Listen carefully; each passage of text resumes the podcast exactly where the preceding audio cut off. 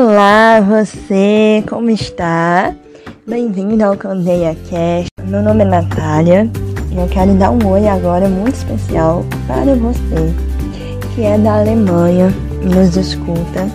Nós vimos aqui no, na análise que, que o podcast nos fornece que há uma pessoa que mora na Alemanha e nos ouve todas as semanas. Nós queremos realmente agradecer a você por investir um tempo ouvindo o nosso podcast, por realmente é, fazer parte disso. A gente quer realmente conhecer você.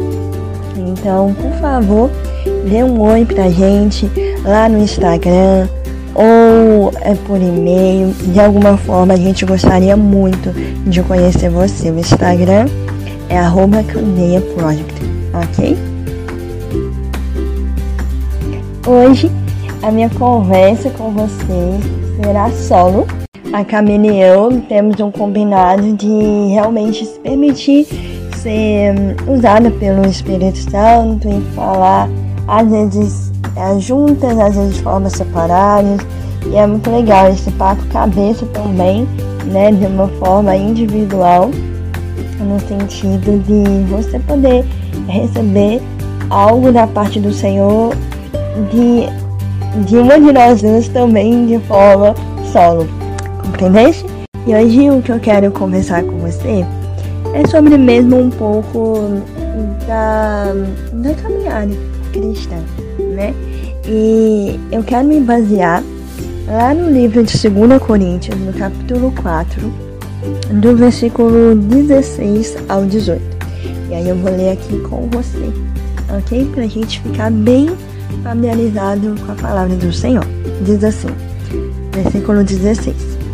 Por isso não desanimamos, pelo contrário, mesmo que o nosso ser exterior se desgaste, o nosso ser interior se renova dia a dia, porque a nossa leve e momentânea tribulação produz para nós um eterno peso de glória, acima de toda comparação, na medida em que não olhamos para as coisas que se veem, mas para as que não se veem.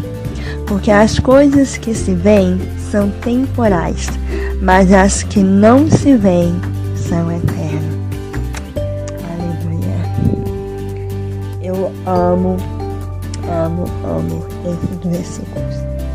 Muitas vezes quando eu estou é, cansada, quando eu estou abatida, quando eu estou apática, quando eu estou ansiosa ou desanimada, depressiva, preocupada, esses versículos eles realmente vêm como uma chuva fresca no verão, sabe?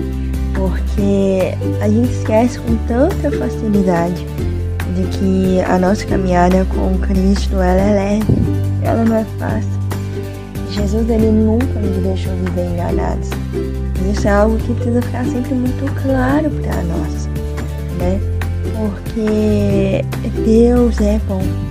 E a palavra diz que não há variedade é, dessa bondade, né? Porque assim, em todas as coisas, Deus se faz presente. Em todas as situações, Deus está conosco. Isso precisa sempre ser trago à nossa memória, porque facilmente a gente se esquece, sabe? Eu não fiz nenhum roteiro, eu apenas perguntei ao Espírito Santo sobre o que seria legal eu conversar com você. E enquanto eu falo isso, eu tô bem emocionada, porque mais uma vez esse versículo veio em um momento muito importante. Eu não sei como é a sua rotina e nem o quão puxado é a sua vida no geral, mas às vezes eu acabo esquecendo que mesmo que a rotina seja tão desgastante, Deus renova as minhas forças. E isso faz com que eu me sinta tão preocupada e tão É, cansada, sabe? Houve um tempo que eu me cobrava muito referente à forma como eu vivia.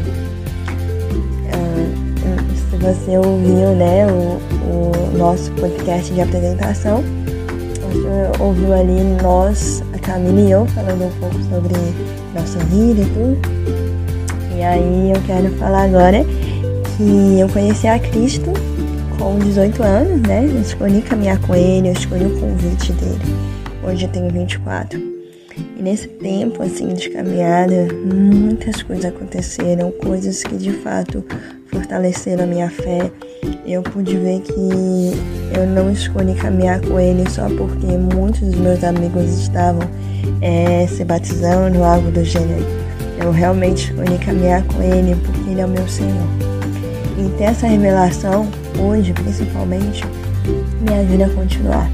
Me ajuda a continuar entendendo que mesmo que seja tão difícil estar no meu atual trabalho, por exemplo, Deus está comigo. Me faz lembrar que, ainda que tantas vezes eu não saiba como eu vou fazer para conseguir realmente ter recursos para investir em tantas coisas, Deus está comigo.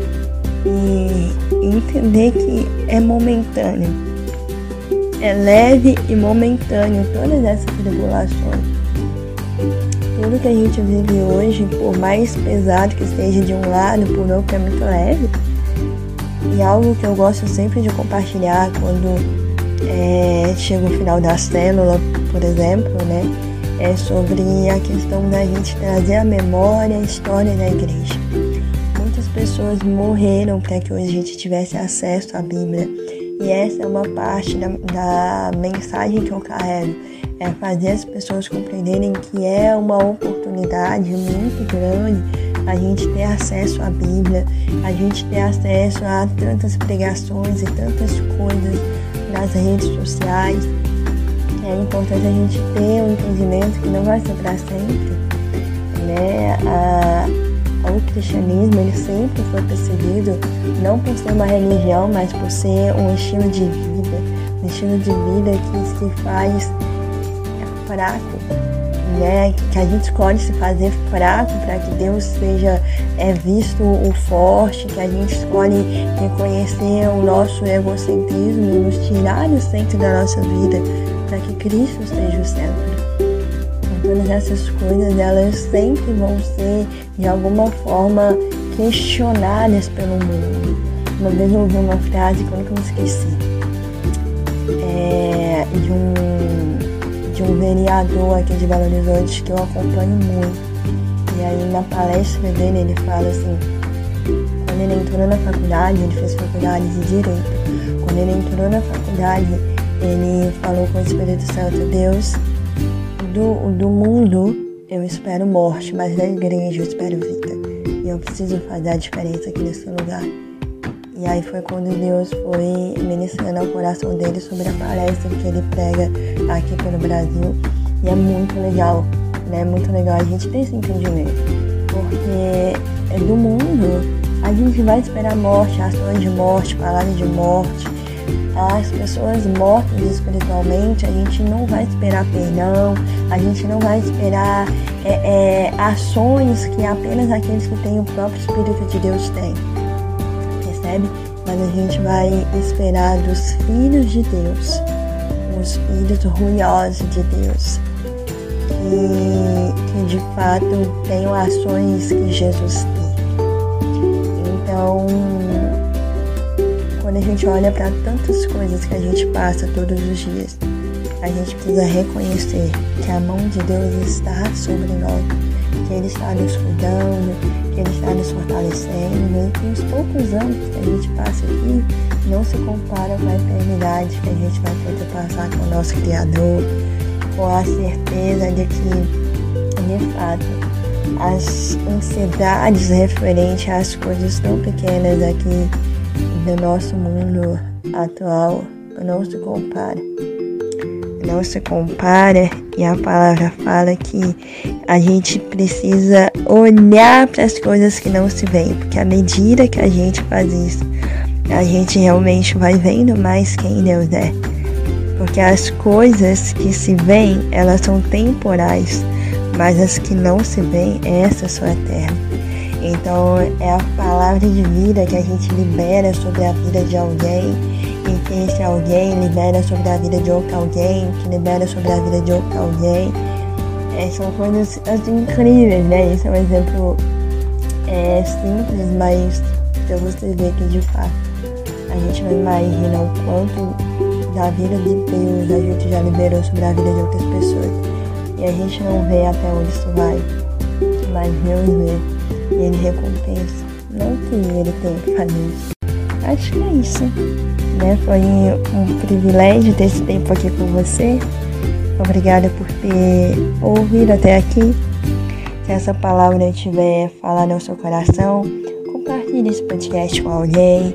Nos diga lá pelo, pelo Instagram, pelo e-mail. De alguma forma, nos, nos é, dê um feedback referente àquilo que Deus tem ministrado ao seu coração com os nossos podcasts. Combinado? Desde já, é, eu oro para que você tenha um ótimo final de semana e que você continue aí realmente se permitindo passar e viver muitas reflexões com o Espírito Santo e assim ter novas ações ainda mais parecidas com aquele que tem. Ok? Até mais, um forte abraço!